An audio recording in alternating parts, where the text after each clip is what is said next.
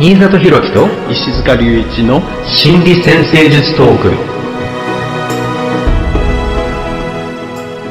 このポッドキャストでは先生科の皆さんに役立つ内容をざっくばらんにお話ししていきます。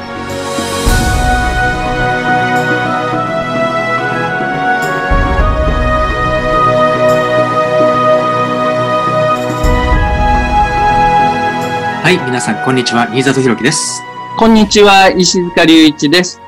よろしくお願いします。お願いします。はい、えー今回はハウスの緊張と対策シリーズの第4弾ということで、4ハウスの緊張と対策というテーマでお送りしていこうと思います。はい。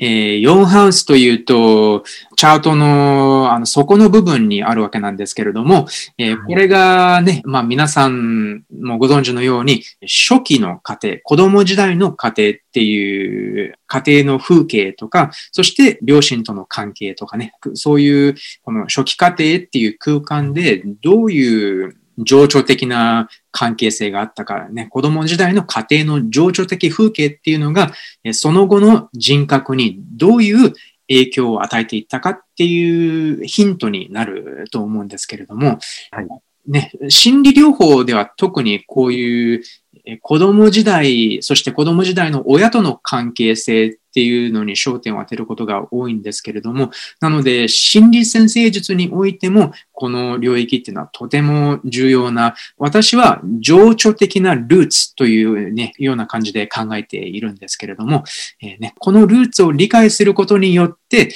自分たちのまあ人生になんか根付いている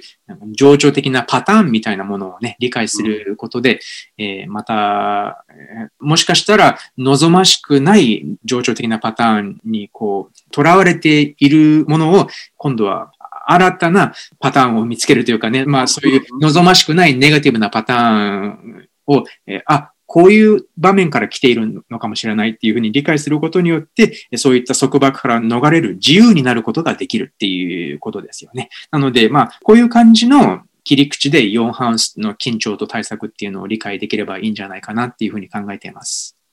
そうですね。あの、4ハウスって、まあ、ナチュラルルーラーっていうか、ナチュラルでは、まあ、他人の支配性、月に対応するんですが、月はもうこの記憶っていうかね、過去のテーマを、まあ、繰り返し活かしていくっていう、そういうテーマに関わるわけなので、だから、まあ、私は結構ね、その、過去のことを思い出している、再現している場面っていうのを4ハウスでね、いろんな次元で考えたりするんですね。もうアルバムを見たり、日記を読んだりっていうところからもうね、えーいろいろ、まあ家族の経験もそうだし、あるいは文化の繰り返しみたいなね、そういうところまでこう、いろんな次元でね、過去の繰り返しを知ってる、それと対面してる。場面みたいなね、イメージを持っています。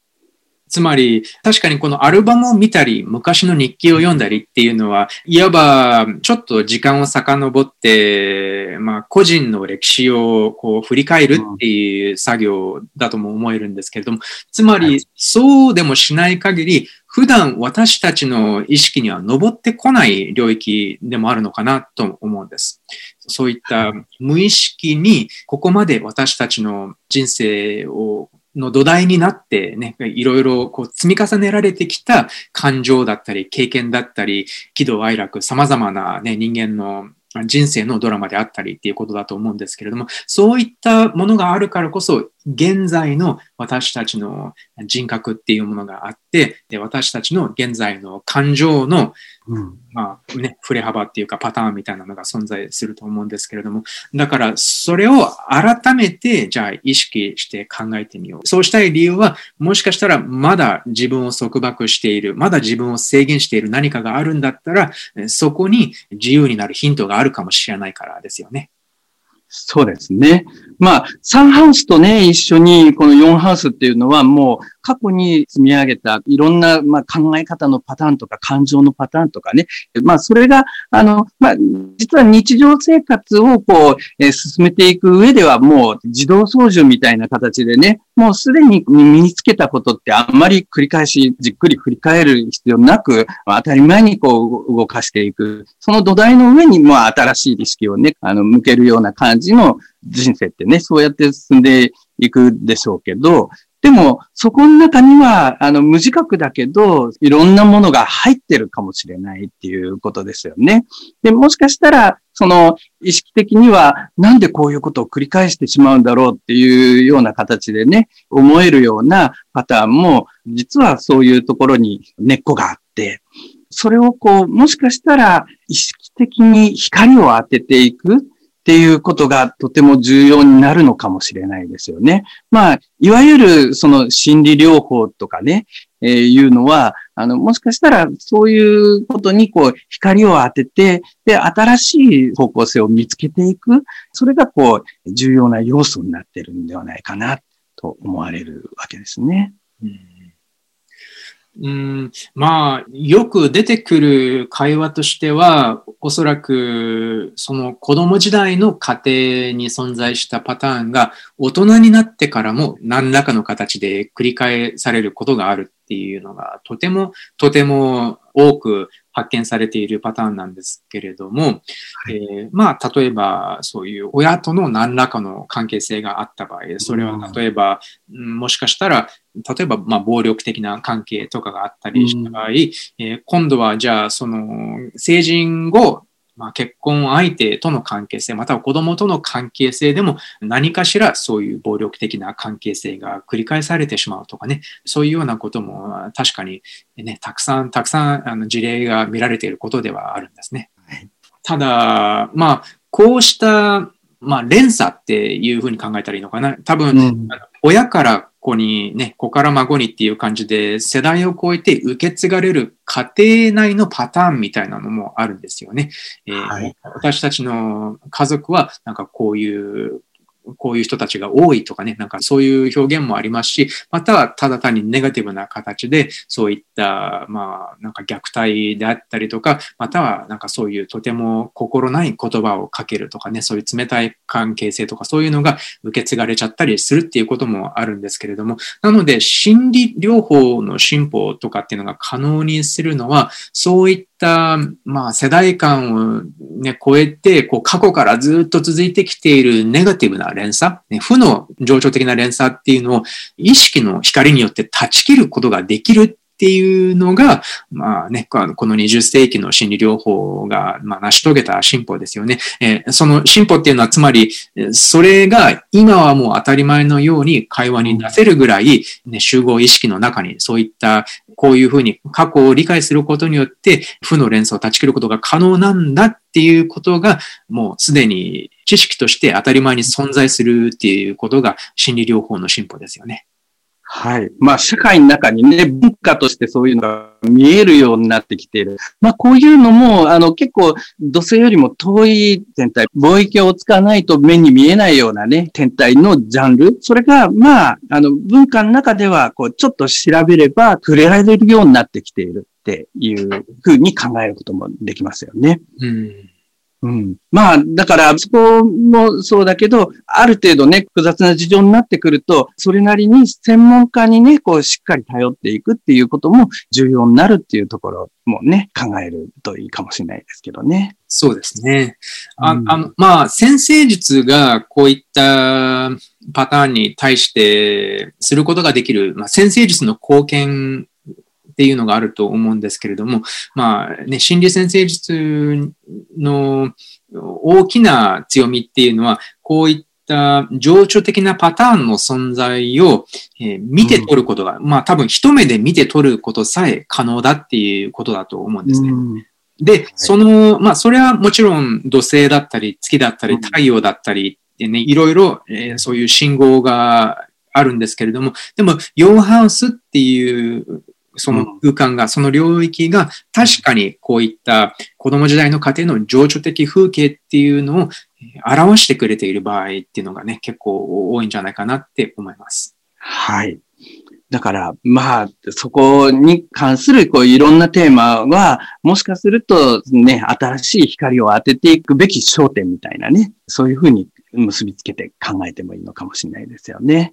はい。まあね、という感じで、そういう感じの見方で、今回皆さんの4ハウスの緊張に関する質問、そしてね、ご相談などに答えていければいいなって思います。あと、今回からは、その4ハウスや4ハウスの支配性の配置に加えて、太陽のサインと月のサインも一緒に送ってくださいというふうな感じで募集してあります。やっぱりね、太陽と月ってすごく重要な象徴ですから、まあ、ハウスの緊張と合わせて、もうちょっと深めてね、答えを出せるようにっていうお願いをしたので、なので、まあ、太陽と月も加えて質問、相談っていう風な形で皆さんにね、送っていただいております。はい。はい。では、お一人目の質問です、えー、いつも素晴らしい配信をありがとうございます。4ハウス、4ハウスというか、つまり IC にちょうど伊手座の天皇星がコンジャンクションしております。そして、3ハウス側なんですが、IC に2度違いで射手座の金星もコンジャンクションしています。まあ、2度違いだったら4ハウスって考えていいと思うので、つまりこれは天王星と金星が IC にコンジャンクションしている状態ですね。そして、さらに4ハウスにノーアスペクトのヤギ座の海王星があります。なので、この時点で金星、天王星、海王星っていう天体が4ハウスに入っているわけですね。さらに、太陽は水亀座で5ハウス。そして月は太陽と5ではないんですけども、同じく水亀座で5ハウスで、水星とコンジャンクションの状態であります。つまり、まあ、太陽、月、水星と水亀座で5ハウスに入っているわけですね。さらに、太陽は2ハウスの冥王星とスクエアっていう情報も入れてくれました。なので、まあね、4ハウスに金星、天王星、海王星ってあって、で、その隣の5ハウスに水亀座で太陽、月、水星っていう天体が入っているみたいですね。そして、この方のご相談です。幼少期は人並みのものでした。両親も健在で、お金に困ることもなく、大病とか怪我もなく楽しく生きてこられたと思います。まあ、転勤があったり、時にはいじめられたりもしたんですが、トラウマにはなっておらず、むしろ私をたくましくしてくれたので感謝しています。4ハウス的な悩みとしては、まず実家をなかなか出られないことです。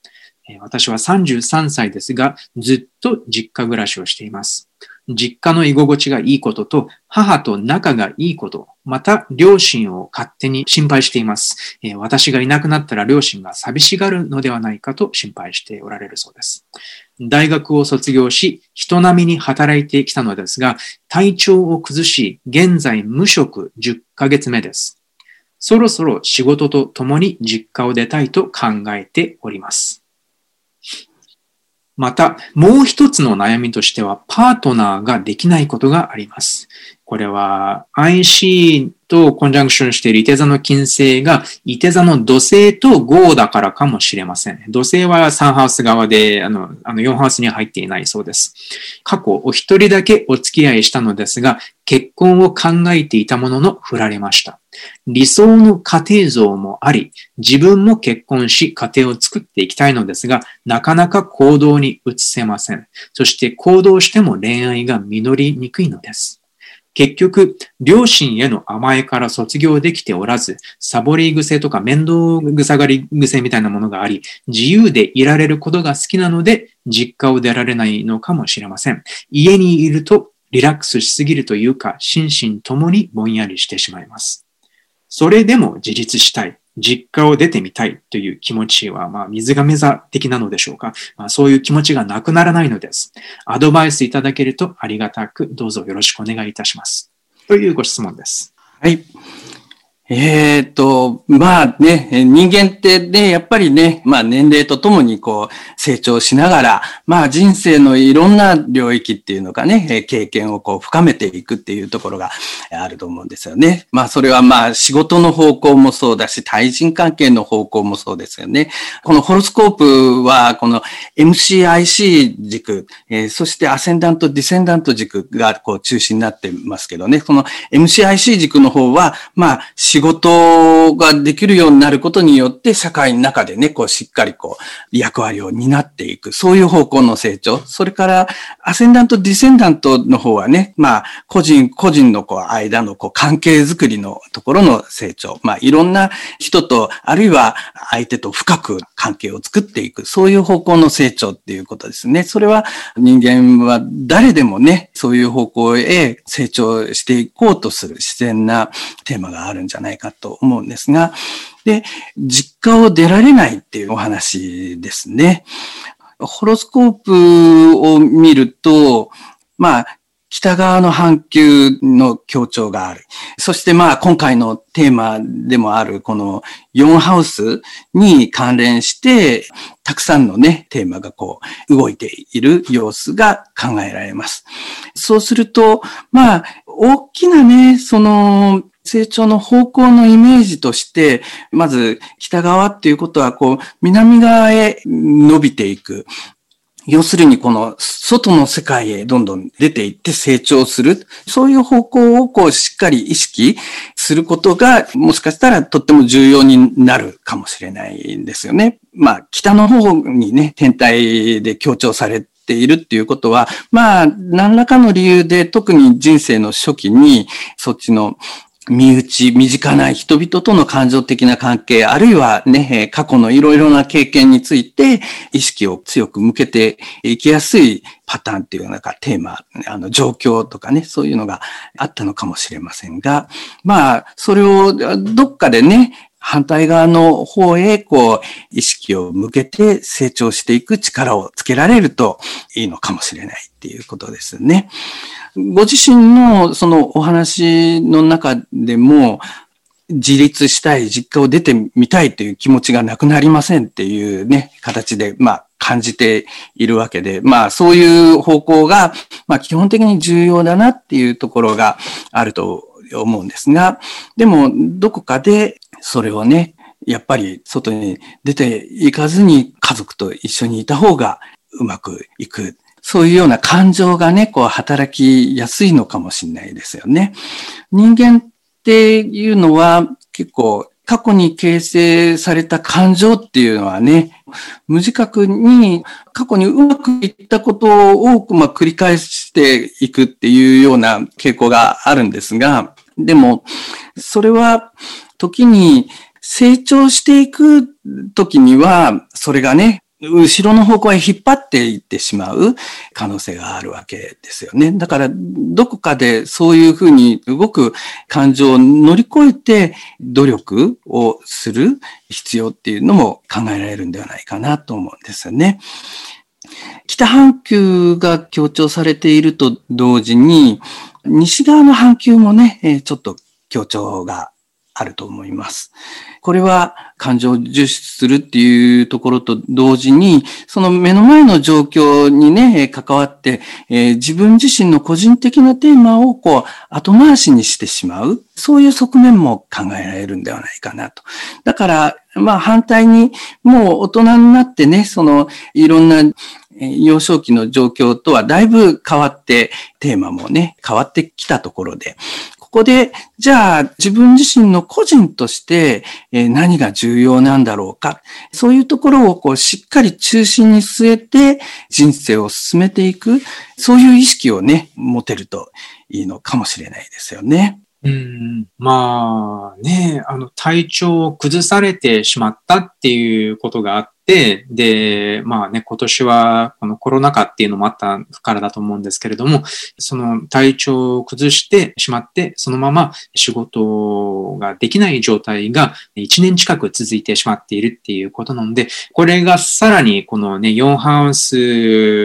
への引力っていうのかな、4ハウスからの引力みたいなのが、あの、増加してしまっている状態なのかなって思いますよね。で、確かにこう4ハウス、5ハウスに天体がバーッと集まっているから、まあ、北半球の偏りであり、西半球への偏りなんだと思うんですけれども、うん、まあ、でもね、自立したい実家を出てみたいという気持ちがなくならないっていうのは、やっぱり、今はだから4ハウスっっていう、つまりこの場合は実家っていう領域からの、まあ、居心地よさっていうのもあるんでしょうね。この金星とか海洋性があったりして、なんとなくだからこう、ね、あの、居心地もいいし、ちょっとだから、まあ、こう、ふんわりした感じで、えー、そのまま実家にいても、ね、居心地がそんなに悪いわけじゃないっていうことなんだと思うんですけど、ただ、やっぱり、人のホロスコープっていうのはそれだけじゃなくて、他にもたくさん天体があって、他にもやっぱり成長していきたいっていう原動力がある。だからこそ、やっぱり実家を出てみたいっていう気持ちが来ている。それはつまり、この質問されている方のホロスコープの他の部分が表現を求めて、そういった実家を出て自分の力を試してみたい。自分の力で、ま、人間関係を築いたり、仕事をしてみたいっていう気持ちがやっぱり少なからずあるからだと思うんです。ただ、それを難しくしているのが何なのか。例えば、え仕事をしていて体調を崩したとしたら、その体調を崩した理由は何だったのかっていうことですよね。もしそれが仕事の中で経験していたストレスとかだったんだったら、やっぱりそこで何か自信を喪失してしまったとか、なんかそういう問題があるのかもしれない。または、まあ職場で何かそういうね、ちょっとなんかかなり心労、心身の疲労につながるような状態があったのかもしれないっていうのもありますし、で、そこで先ほどほど石塚先生がおっしゃってくださった、この、もしかしたら自分をないがしろにして、人のために、または会社のために、えー、ね、仕事のために、え尽くすっていうパターンなどがあったのかもしれない。もしそうだとしたら、じゃあ、仕事に戻った時、ね、職場に復帰した時に、じゃあそういう関係性を変えていくことができるんじゃないか。ね、意識して自分の健康とか自分の心身のバランスっていうのをね、保ちながら何かやっていくためにはどうすればいいかっていうことっていうのもあると思うんですけども、あの、先ほどちょっと書いてあったこの冥王星と太陽とのスクエアっていうのも多分、やっぱり何かしら自分のことを大事にしたり、自分をしっかり表現したりするっていうことを多分何か難しくしていた要因っていうのがあると思うんです。なんかちょっと触れていましたが、ちょっとね、いじめられたこともあったりとかっていう、なんかそういう表現もありましたが、だからもしかしたら何かしらそこら辺で自分の自信っていうのを傷つけた何かが存在するのかもしれないなとも思うんです。なので、結局そういった、まあ、傷つく可能性とかっていうのから全部守ってくれる空間っていうのが多分、その、この方にとってはご実家であり、で、このホロスコープとして見てみると多分その4ハウスの中にある、まあ、金星だったり、海王星だったり、そういうものなのかなって思うんですね。なので、まあ、そこからあえて自分のそういう何かちょっと不安要素とかに向き合って、で、仕事、職場に復帰して、今度はじゃあどういうふうに自己表現していこうか。どういうふうな形の自分でいることができれば、ね、もうちょっと生きやすくなるのかとかね。なんかそういうふうな感じで、え結局自分自身の中で何かもうちょっとできるんじゃないか。ね、もうちょっとあの社会に貢献できるんじゃないかとか、もうちょっと人の役に立てるんじゃないかっていうのが多分あると思うんですけれども、そういったものを自分を犠牲にすることなしに追求していくことができれば、多分、まあ、時間はちょっとかかるかもしれないけれども、ね、あの、パターンを変えるってなかなか一筋縄ではいかないから、だから、まあ、まだまだ、だから、ちょっと、安全圏にいたいっていう気持ちもあるかもしれないけど、少しずつそういうふうな形で、まあ、職場での自己表現とか、人間関係での自己表現っていうのを少しずつ行っていくことによって、多分次第に出ていくことが可能になるんじゃないかなとも思うんです。はい。あの、私はこのお話の中でね、え、ちょっとね、こう気になるフレーズがあって、あの、両親を勝手に心配していますっていう言葉があったんですよね。でこれ、あの、ちょっとホロスコープを見て気になるのは、水星と金星が60度でね、しっかりこうアスペクトして結びついている。まあ、あるいはまあ、太陽と金星もそうなんですけどね。これは結構自分の中で、これはこういうことだないうふうに認識して、それを繰り返し保持していく、言い聞かせていくみたいなね、そういう傾向に関連する場合があるんですが、まあ、それも一つね、北半球へ意識を向け続けている様子にも関係するんではないかなと思うんですね。で、この部分が結構4ハウスのテーマ、あるいは月ともね、水星付きコンジャンクションなので、えそのあたりとね、強く連携しているので、だからまあ、こういう事情だからこういうふうにしていた方がいいっていうふうに、ある意味、ちょっと半分自動思考のような形でね、こう働く自分の言葉があって、それも手伝っているんじゃないかな。この水星月は、ノーアスペクトの海王星、4ハウスの中にある海王星と45度でね、触れていて、ここにも連携していて、これはあの、7ハウスの支配星にもなってるのでね、えー、その辺の話と、だからそういう思考のパターンっていうかね、こう気持ちをサポートする言葉みたいなものと、その対人関係に向かうこう意識みたいなものもこう、ちょっと連携しながら組み立ってる様子もあると思うので、そのあたりもじっくり振り返って意識の光でね、しっかり見分けて、果たしてこれが自分が求めている未来なんだろうかっていうことをしっかり光を当てながら整理していってみると、より自分の充実が深まるようなね、未来の方向を選んでいくヒントになるんじゃないかなと思います。あね、海洋性がのアスペクトっていうことなので、やっぱりそれは海洋性的なエネルギーがどれだけ重要なのかっていうことを暗示しているんじゃないかと思うんですけれども、ね、今おっしゃっていただいた、まあ、自分の望む未来の形っていうのを改めてちょっと意識してみたりね、まあビジョンって言うと思うんですけれども、ね、そういったビジョンみたいなものをちょっとこう書き出してね、明確にしてみるっていうのも多分これからの自分の望む未来に進んでいくために多分必要な儀式なのかなとも思いました。はい。じゃあ、まあ、そんな感じで、えっと、じゃあ次のご相談に行ってみたいと思います。はい。じゃあ、次の方ですが、えっ、と、太陽は伊手座で6ハウス。月は大牛座11ハウスっていうふうにおっしゃってますね。そして、出生図では4ハウスに天秤座の火星があり、ヤギ座の水星とスクエアです。4ハウスに天秤座の火星があり、ヤギ座の水星とスクエアをしています。なので、水星は、これは7ハウスってことかな。なので、私の家庭では、えー、父、母、そして父方の祖父母と二世帯同居で暮らしており、子供の頃から母親の父や祖父母への悪口を聞かされて育ちました。父への罪悪感が強く、幼少期は父との関わりを避けていました。私が小学5年生の時に母が乳がんになり、心理的距離のあった父や祖父母と生活せざるを得ない状況になりました。幸い母は乳がんを克服し、私はセラピーなどを通じて父との関係も改善しました。36歳になった現在は実家から少し離れた場所で一人暮らしをしています。認知症の祖母の面倒を見ながら暮らす父と母の夫婦関係も今ではかなり良くなりました。それから25年後のこの10月、母が別の病気の治療で訪れた病院で乳がんが骨に転移していたことが分かり、現在入院中です。先生たちに質問したいのは、家庭で以前と同じような問題が繰り返し起きることの意味です。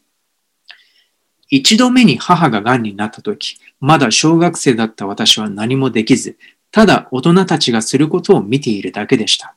ですが今は母のためにも父のためにも行動し、家族の中心的な支えになることができていると感じています。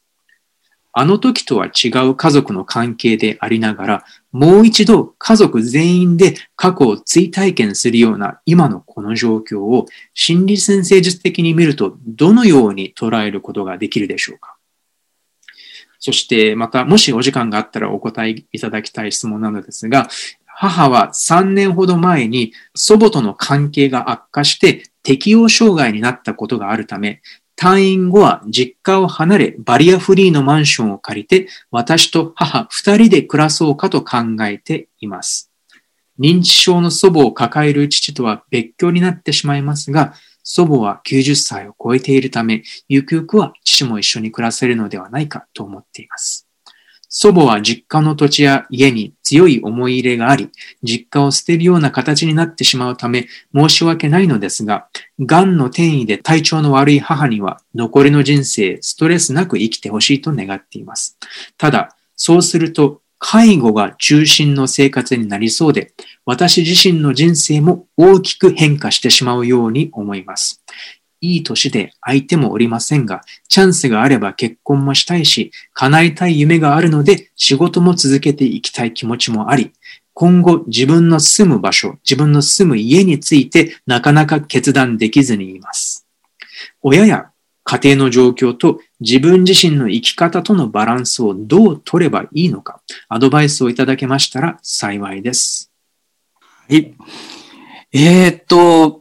まず、その、家庭で以前と同じような問題が繰り返し起きることの意味っていう部分ですね。えこれ、ぜひね、まあこれはそういう問題が起きているっていうふうに認識していると思うんですけど、まあ人間の人生の中にはね、こういろんな出来事が同じような出来事もこう違う出来事も起きていると思うんですが、特に似たような部分、あるいは同じようなこととして、ご自身が注目する意味みたいなポイントを考えてみてほしいなと思うんですよね。単に似たような出来事が自分に降りかかってきている。まあそういうふうに体験することもできるんですが、でも出来事を通して似たような感情、似たような構図、あるいはテーマに対処しようとしているっていうふうに考えることもできるわけですよね。それで、じゃあ、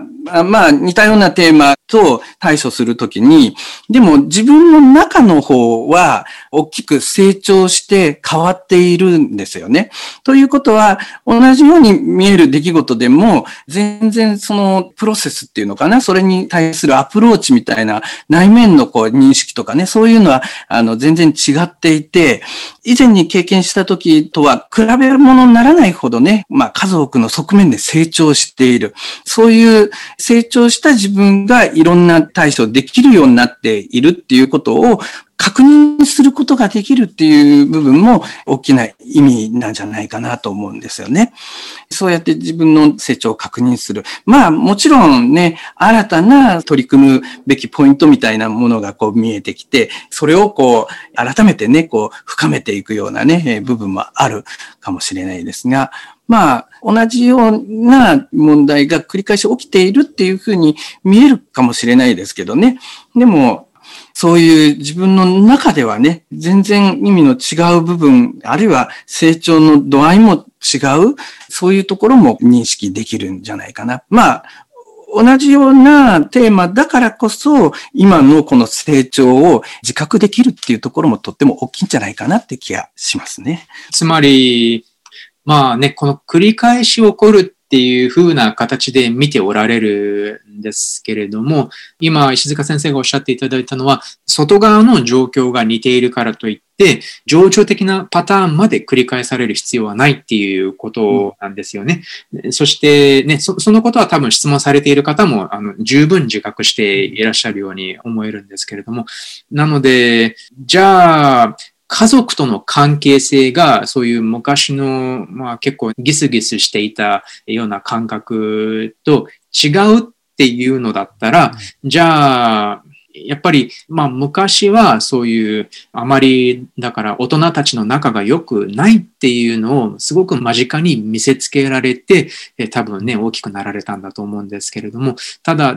今はそうじゃなくて良い。多分、でもそういう人間関係の困難な状態っていうのを目の当たりにしてしまった家族の中での人間関係の難しさっていうのを目の当たりにしてしまった。ね、そういう負の感情とかっていうのに、こう、さらされながら生きてきたっていうことで、多分そういった関係性へのなんか敏感さとか繊細さっていうのも多分だいぶお持ちなんじゃないかなって思うんですね。だからそういっった他の人たちとの関わり方っていうのが今後自分の人間関係とかを作っていく上で、やっぱりなんかこういうのは嫌だなって思っておられるっていうこともあると思うんです。これはチャンスがあれば結婚もしたい、叶えたい夢があるので仕事も続けていきたいっていうことをおっしゃっていたので、多分、だから、もしだから連鎖を繰り返さないっていう視点で考えるんだったら、じゃあ自分の昔の情緒的風景であった、そういうちょっとギスギスした人間関係っていうのを、じゃあ自分の人生の中ではどういうふうに変えていくことができるだろうっていう、なんかね、そういう問いかけも多分必要なのかなって思うんですちょっとね、質問のアンケート違うかもしれないんですけども、でも多分これは今後、どういうふうに家族との関係を自分が持ちたいとお考えになっているかっていうことを見る上でも多分重要なんじゃないかなって思うから今ちょっとお話しさせていただいているんですけれども、だから自分はじゃあ母親とどういう関係性を持ちたいのか。ね、今後。自分は、そのね、おばあ様、そしてお父様とどういう関係性を持ちたいのかっていうことですよね。つまり、自分である程度選択できる、そうするだけの力が今はあるからっていうことだと思うんです。うん。だから、それはもしかしたら許してあげるっていうこともあるかもしれないですよね。あの、そういったしがらみとか、もしかしたらご自分も何かしらそういうものを抱えていらっしゃる可能性もあるかもしれない。まあ、質問の中にはなかったですけれども、でもそういう悪感情みたいなのがあるとしたら、まあ、許してあげるっていうことも多分必要なのかなって思うんですね。で、それはまあ、情緒的な姿勢のお話なんですけれども、そういったものも多分これからもしお母様を介護する、または、まあ、おばあ様もちょっとね、介護するとか、そういうような感じになっていくとしたら、まずその姿勢が、自分の姿勢がどういうものであることが、どういうふうに自分の姿勢を保つことが、これから、まあ、しっかりと自分の人生を生きていくことができるかの鍵になるかもしれないとも思うんですね。だって、ただ単に自分を犠牲にするだけっていうことになっちゃうと、やっぱり内面がそれだとどうしてもすさんできてしまうんじゃないかなとも思うんですね。やっぱり自分を犠牲にしてしまうっていうのはそれだけ厳しいことでもあると思うので。だから、じゃあ自分の中の姿勢はどういうふうにあるべきかっていうのをちょっとね、重要なポイントじゃないかなって思うんです。で、その上で、もちろん、もし別居するですかね、そのお父さんとおばあさんと別居するっていう、え選択肢があるんだったら、で、それが二人にとって、質問されている方とお母様二人にとって、より、まストレスの減少につながるんだったら、当然それはいい選択肢だと思うんですね。で、もちろんだから私も常にこういうご相談に関しては、なるべく自分を犠牲にしない方向性っていうのを進めることにしているんですね。だから、もしだからそういうふうにマンションを借りて二人で暮らすっていうことが、もう少し自分の空間や自分の時間を作ることにつながるんだったら、それで正解なんじゃないかというふうに考えています。そして、その自分と自分の空間や時間が持てるからこそ、仕事とか自分の人間関係っていうのも、ある程度可能になっていくのかなって思うんですけど、でも多分一番良くないのは、そういう例えば子供時代にお母さんがそういう発していたような家族への愚痴みたいな、そういう状態に自分がなってしまわないことっていうのが多分、あの、一番重要なので、そういう、じゃあ自分の姿勢はどうありたいか？自分がこれから家族と選ぶ関係性はどういうものでありたいかっていうのをまず心を定めておくっていうのもいいんじゃないかなっていうふうに思いました。そうですね。で、このホロスコープを見ると、とってもこの西半球にパターンがね、こう偏ってしまっているので、だから多分、ナチュラルな感情の向き方、動き方に従ってしまうと、自分を犠牲にする方をね、選んでしまいがちなんじゃないかなと思うんですよね。そうすると、後で、あ、またこうなってしまったっていうようなことに改めて気がつくような状況っていうのが出てくる可能性があるっていうことですよね。で、その部分まで含めてちょっと客観的に果たしてこれで自分は納得できるんだろうか、バランス取れるんだろうかっていうね、自分を後回しにしてしまう部分について少し強く意識をしながら判断をしていくといいのかもしれないですよね。うん、はい。という感じです。では、えー、次のご相談に移りたいと思います。えー、はい、次の方です。えー、新里先生、石塚先生、こんにちは。いつも視野を広げてくださるお話をありがとうございます。私は4ハウスカスプに乙女座の太陽があり、乙女座の20度から27度の間に冥王星、水星、天王星、月があり、いずれも4ハウスです。つまり4ハウスに5つ天体が入っていらっしゃるみたいですね。そして太陽は10ハウスの逆光土星と150度を形成しています。えー、メジャーアスペクトはなく、太陽と月のミッドポイントに土星があるそうです。そして、えー、土星と冥王星のミッドポイントがお羊ポイントであるそうです。あなんかいろいろやっぱりあのちょっと入っているみたいですね。そして1ハウスと2ハウスの支配星の月はアセンダントに90度を形成しています。ね、かなりあの集中的にね、4ハウスへの天体のエネルギーが集まっているという感じがしますね。えー、ご相談の内容です。両親は学校の先生で、えー、0歳から2歳までは母方の祖父の弟の奥さんに預けられていた。そして2歳から6歳までは父方の祖母に預けられていたそうです。ただ、祖母は子供の面倒を見るのを嫌がっていた方だそうで、なので祖母の方からこっちへ来るなとか喋るななどと言われることが多かったそうです。例えば冬なのにストーブが不完全燃焼の部屋に妹と二人きりにされ、妹が具合が悪くなったところにようやく父が帰ってきたというようなエピソードもありました。ちなみに祖母の土星と冥王星が私のアセンダントに重なっていますということです。そして、30年ほど後に祖母の葬儀の時に母に祖母に預けられていた時がとても辛かったというと、母は全然気づかなかった。お金も払っていたんだよと言うんですけれども、いや、でもおやつももらえなくてひもじい思いをしてたんだよって言うと、そしたら母は、いや、私のおばあちゃんはとっても優しい人だったから、祖母は孫に甘いものだと思って、おやつとかあんまりやりすぎるなって言っておいたんだよって言われました。そして後から気づいたのは、母の両親も学校の先生で、母も子供の頃親の実家に預けられていたようですが、同じ祖母でも大違いだったようです。私は栄養があまり良くなかったせいか、2歳の頃からぐったりしていました。中学で運動部に入ると貧血がひどくなり、中学、高校の頃、貧血で倒れていると父に踏まれて、え、そんな疲れっかやと言われたりしていました。父の土星は私の月に180度です。両親は不良やモンスターペアレント、職員間の圧力などでストレスを抱えて帰ってきて、しばしば私に八つ当たりしていました。私は7歳の時、ストレスから眉毛がなくなったことがあります。無意識に毛を抜いていたようで、後に虐待を受けた子供のストレス反応の一つだということを知りました。ご相談したいことは、子供の頃から心身ともに緊張していたせいか、大人になっても心身の緊張が解けず、ストレスと思われる喘息やアレルギーなど体調不良が最近増えてきていることです。眼科では眼圧を測るときリラックスしてくださいと言われて、自分ではリラックスしているつもりでも体に力が入っていて眼圧が上がりやすくなっていると言われました。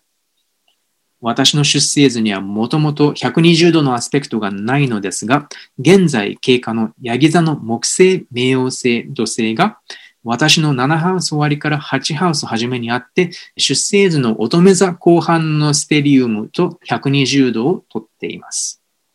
このね、4ハウスに集まっている乙女座のステリウムと120度をちょうど、現在トランジットの木星、冥王星、土星がトラインをとっているそうですね。出生図では南半球にあるのは10ハウスの逆光の土星のみです。なので、まあ、こういうね、トランジットは情緒的問題を癒す後期だと思われるのですが、アドバイスしていただけることがありましたらよろしくお願いいたします。はい。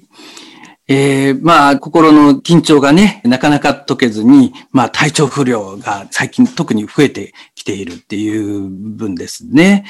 その、最近の天体配置をちょっと考えてみると、トランジットの海王星がちょうどこの乙女、今トランジットの海王星、魚にありますからね、えー、魚の後半に入ってきていますので、だから今ね、このお話にある4ハウスの中の乙女の天体にずらっとこうオポジションでね、関わってくるっていう状況もあると思います。まあ、それも一つね、今状況的にね、重要になっている部分かもしれないですが、でもまあ、この4ハウスの中の天体、特にまあ水星、天王星がまあ月に関わって、まあ、冥王星と一緒にね、こう、極端な形でね、関わる。それは、まあ、なんか、神経をね、たくさん、あの、使いそうな、あの、こっちに気遣い、あっちに気遣いっていうので、ある意味、ピリピリしていきそうなね、感じのイメージの天体の組み合わせとしても考えることできるかもしれないですが、まあ、幼少期にそういう環境の中で、ある意味、そういう姿勢に慣れて、まあ、それが、まあ、リラックスでできにくいっていうね、そういう状況につながっていっているのかもしれないですよね。この月が、まあ、アセンダントに対してもスクエアっていうことで、それは、まあ、健康問題にね、それが関係しやすい。あるいは、このステリウムの中の冥王星は6ハウスの支配性になっていたりとかね。まあ月っていうのもまあ健康の問題にね、こう関わりやすかったりとかね。そういうことも含めて体調の問題としてね、こう、えー、出てきやすい状態になっているっていう部分もホロスコープのそういう配置からも考えることができるわけですよね。で、今トランジットで関わっている海王星っていうのは、まあその天体の性質とすればね、どっちかっていうとこのリラックスのテーマっていうか、そういうエネルギーをもたらしてくれるような効果もあるんではないかなと思うんですよね。だから、まさに長年なかなかリラックスできにくいっていう状態だったのを、まあちょっと意識的にそういう特徴があるっていうことを意識しながら、そのリラックスを求めていく、工夫をしていくには、ある意味とっても効果的な時期を迎えているっていうふうにね、考えることができるんじゃないかなと思うんですよね。まあ人間っていうのはまあね、感情で繰り返し培ったものって、なかなかすぐにね、一気に修正されていくわけではないと思うんですが、でもそれでもその中でね、深いリラックスみたいなのをこう繰り返し経験していけば、まあ、少しずつバランスがね、整っていくんじゃないかなって。まあ、だから意識的にそういう時間を作っていく。まあ、安全にね、そういうようなリラックスができるようなね、状況をこう作っていって、そういう経験を深めていくと、だんだん体も学び直していくんではないかなっていうふうに考えられると思います。そうですね。この方のお話は、やっぱりかなり、まあ、虐待と言って良い環境があったっていうことを示してくださっていると思うんですけれども、ちなみに、このお羊ポイントイコール土星と冥王星のミッドポイントっていうことなので、これはね、ミッドポイントを勉強しておられる方はご存知なんですけれども、やっぱりこういう配置があると、やはりこういう家庭内の中でそういうね、とても、まあ何かちょっとね、深刻な状況が存在していたっていうことなんだと思うんです。なので、当然こういった状況、ね、そういうすごく小さい頃に全然だからね、面倒をろくに見てもらえないところに複数の場所に預けられているっていうこととか、まあね、親からろくにそういうまあ愛情であったりサポートであったりをもらえない環境があるっていうことは、やっぱり子供としてはものすごくトラウマにつながることですし、不安をかき立てるものでもあると思うんです。そしてその不安がやはり情緒的なパターンとして根付いてしまっているから、そういう情緒的な風景になってしまっているから、緊張を解くことが難しくなってしまっている。なんかこれはほら PTSD とかってありますよね。トラウマのせいで、その影響が情緒に深く影響を与えてしまっているっていう状況がで、このご相談の中にあったこういうトランジットがね、その、まあ、ヤギ座からの120度のトランジットが多分8ハウスから来ていると思うんですけど、そして今、石塚先生がおっしゃっていただいたこの海洋星のポジションのトランジットっていうのも多分これから5、6年ぐらい続いていく内容だと思うんですけれども、その海洋性のエネルギーであったり、ハチハウスのエネルギーであったりっていうのは、おそらくそういう情緒的な面でトラウマを多分癒していく機会をくれるんじゃないかと思うんです。ただ、それは何もしなくてもそうなるのかっていうと必ずしもそうじゃなくて、多分そういうきっかけみたいなのが与えられるかもしれない。または、あの、まあ、与えられないとしても、自分からそういうきっかけを探しに行くっていうのもありだと思うんです。で、それは、もしかしたら、そういう何かしら癒しにつながるようなものを、ちょっと求めていってみる。何かね、自分の体をリラックスさせる方法、まあ、それは例えば、なんか、ね、マッサージだったり、針だったり、またはもっと心理的な、ね、直接的な心理的な、あの、そういう心理セラピー、心理療法みたいなのを受けてみるっていうね、そういう、まあ、自分に合った良い相談相手っていうのを探してみるっていうことも含めてだと思うんですけれども、おそらく、こういう特にね、海洋性からのエネルギーっていうのは、ここまで積み重なってきた、そういうトラウマの影響っていうのを溶かしてくれる、そういうとても良い影響として現れる可能性は確かに存在すると思うんです。なので、これはもう本当に深刻なトラウマ、虐待的な環境であったことは疑いがないですし、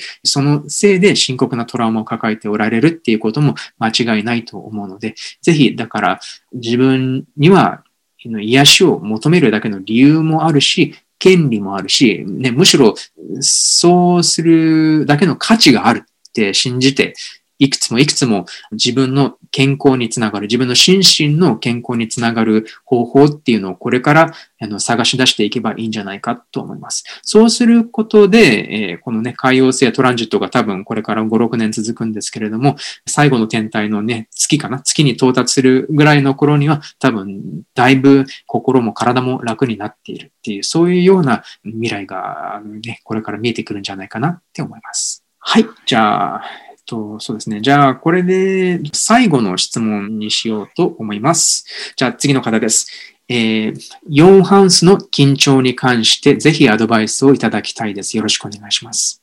えー、4ハウスに火星とドラゴンヘッドがあります。そして4ハウスの火星は7ハウスの水星、金星、月と90度を形成しています。4ハウスの火星から7ハウスの水星、金星、月へとスクエアだそうですね。そして太陽は8ハウスの双子座で、月は7ハウスの大志座にあります。えー、祖父母、両親とも教師という家系で生まれました。あ、これは、あの、先ほどの方と一緒の感じですよね。両親が教師だっていう家系。そして、両親は学生時代に知り合い、初恋同士で結婚したと聞いています。母は小さい頃に幼女となり、祖父母にはあまり甘えられず、厳しく育てられたようです。父は長男で甘やかされたようですが、母との結婚で実家を離れることになり、実質継いでいません。父は優しい性格で、特に困った人やかわいそうな人を放っておけない性格なのが災いし、いつも母をやきもきさせていました。私が中学生の頃に浮気が発覚し、これはお父さんのってことでしょうね。そして母も仕返しをするかのように恋愛を始めました。私は母から愚痴や恋愛話を聞かされ、ある時家庭を元に戻して欲しくて父に抗議しましたが、私自身の怒りが抑えられず反抗的な態度になってしまい、父に気を失うほど殴られて、結局離婚の引き金を作ってしまいました。その後、私と弟は母と一緒に生活しましたが、母は今度は恋愛相手と一緒に帰宅するか、あるいは帰ってこないという生活になりました。そのような経験の影響で、私は自尊心がずっと低かったと思います。学生時代から一人暮らしで帰るところがないとずっと思って生きてきました。1999年に結婚しましたが、2012年に離婚しました。元夫は転職を繰り返し DV 傾向が進み、危険になったので一緒に生活できなくなりました。離婚後もしつこくまとわりつかれ、警察に守られながらなんとか子供たち二人と生活をし、今に至っています。子供の一人は成人し、もう一人も高校生です。老後が一人だと寂しいなと思っていますが、このような星のもとに生まれているとパートナーシップは諦める方がいいのかな？と感じてしまいます。運命を変えることは可能でしょうか？また、このチャートをどのように受け止め、前向きに生きていけばいいでしょうか？ぜひお言葉をいただけたら幸いです。はい。えっ、ー、と、このような星の元に生まれていると、パートナーシップは諦める方がいいのかなと感じてしまいます。このような星っていうことなんですが、まあこれはだから、そういうもうパートナーシップがうまくいかないっていう運命が星に刻まれているっていうふうな印象を持たれているっていうことだと思うんですがね、ノエル・ティルさんのね、有名な言葉の中にも、こう天体は何もしないっていうフレーズがあるんですね。ホロスコープ自体が具体的な経験をもたらしているわけではないっていうことですね。まあ、このホロスコープ上のそのいろんなテーマを過去にどんな風に経験をしていったんだろうか。未来には何をそれに向けてね、こう、行っていくことができるだろうか。そういうことを振り返りながら考えていく道具としてはとっても優れている道具ですが、それが運命を書いているわけではないんですよね。えー、そこをこう、ぜひね、まずはね、そういう意識を持っていていただきたいと思うんですよね。誰にとってもね、多分このパートナーシップも含めて、あるいは社会的な活躍っていうのも含めてね、それをこうしっかり追求して成長していく。それは、え人間だから誰でもそういう権利があるし、それを進めていくいろんな工夫ができるはずだと。で、その工夫をこう考えるときに、ホロスコープが役に立つっていうことだと思うんですね。ただ、ここで一つね、まあ重要なポイントは、そうは言っても自分が生まれてくる環境っていうのかな、実際の環境っていうのは、その自分では工夫できないので、特にまあ大体人間が成長して成人してね、一人でいろんなことができるようになっていくぐらいまでの間っていうのは、親を中心とした、その自分が生まれた環境の中で起こることを経験っていうのがどうしても元になってしまうっていうところがあるわけですよね。だから、もしかしたらこのホロスコープでいろんなテーマに敏感さを持ちながら、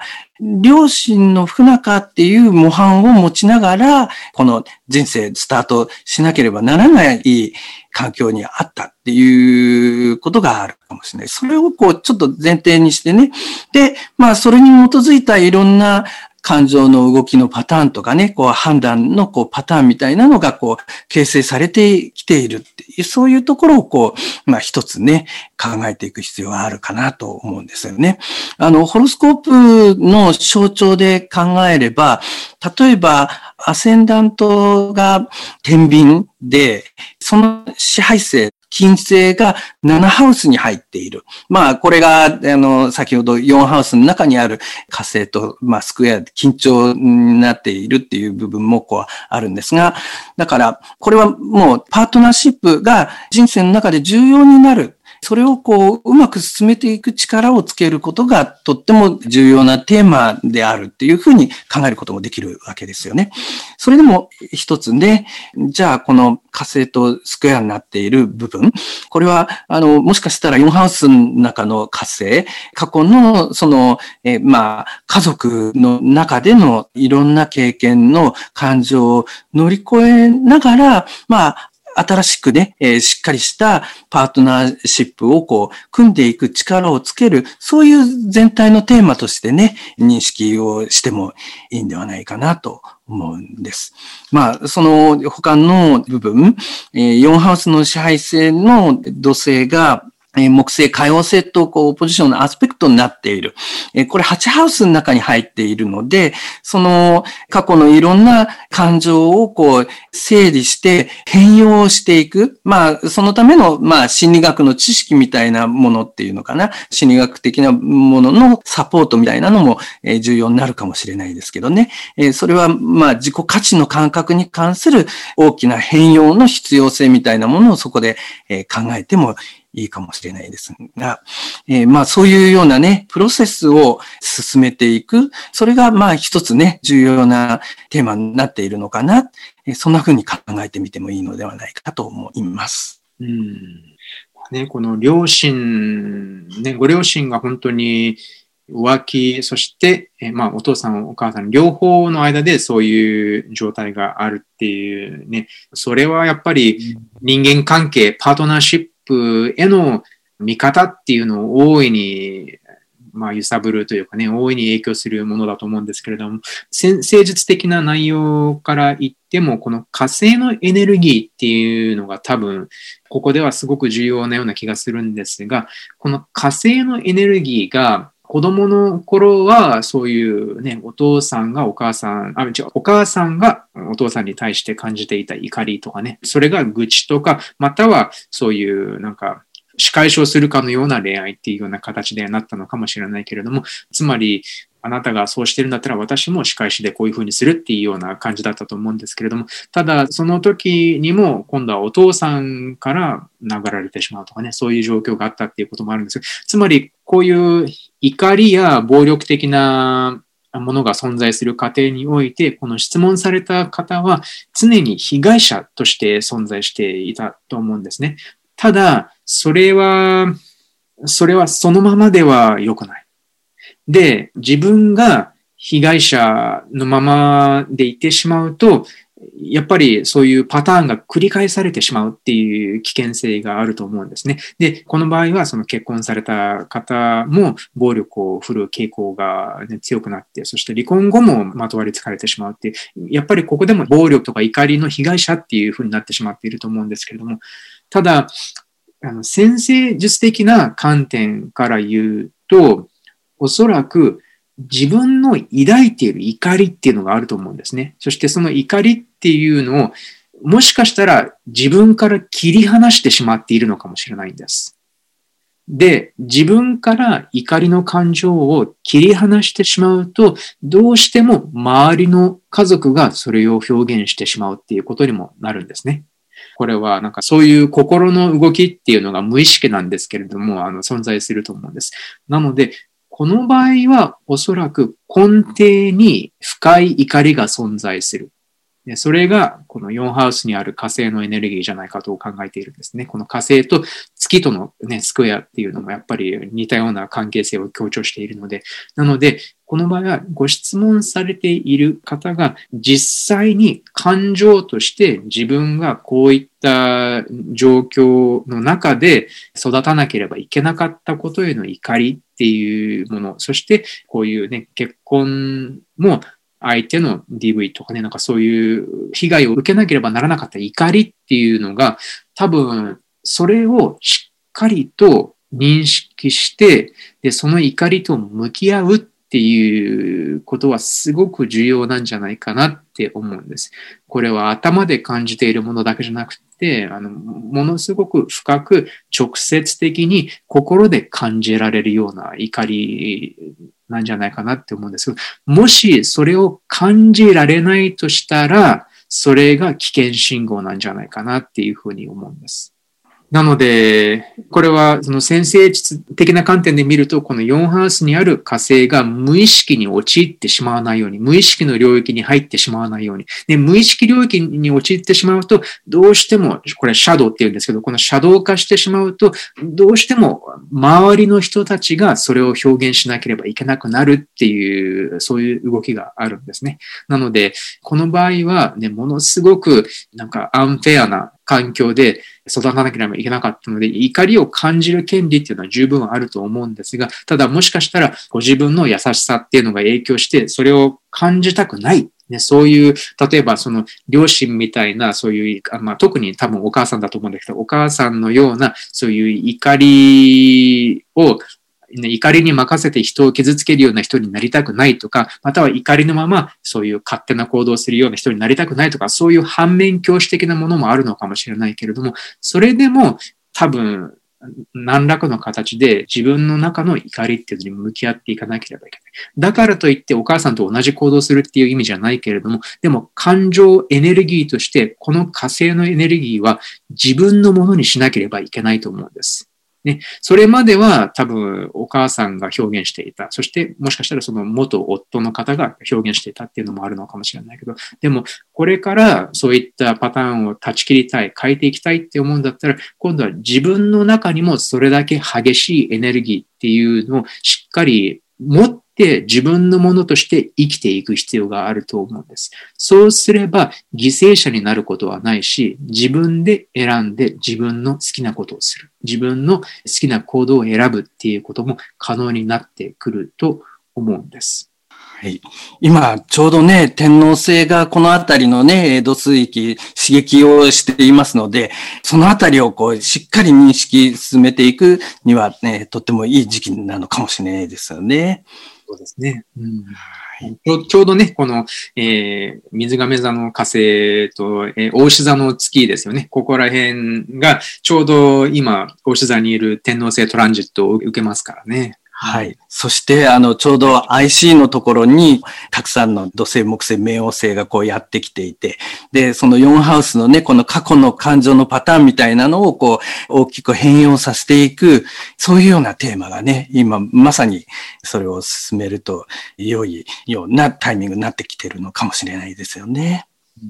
そうですね。はい。という感じでね、本当にご相談いただいた方々もね、そういう様々な家庭の風景をね、こういうご相談の中に書いていただいたんですけれども、まあこういった昔から、過去から続いてきた情緒的なパターンが現在の人生、現在の人格に与える影響っていうのを多分ね、あの聞いていらっしゃる皆さんも聞くことができるんじゃないかって思うんです。そしてそれをま心理的な観点、心理先生術的な観点から見ていくことによって、えー、もうちょっとそういったパターンが、あ、これだけね、昔から続いている何かがあるんだなっていう、そういう気づきにつなげることができれば、今度は全く新しい行動パターン、そして全く新しい情緒的な風景を見ることができるようになっていくんじゃないかなって思います。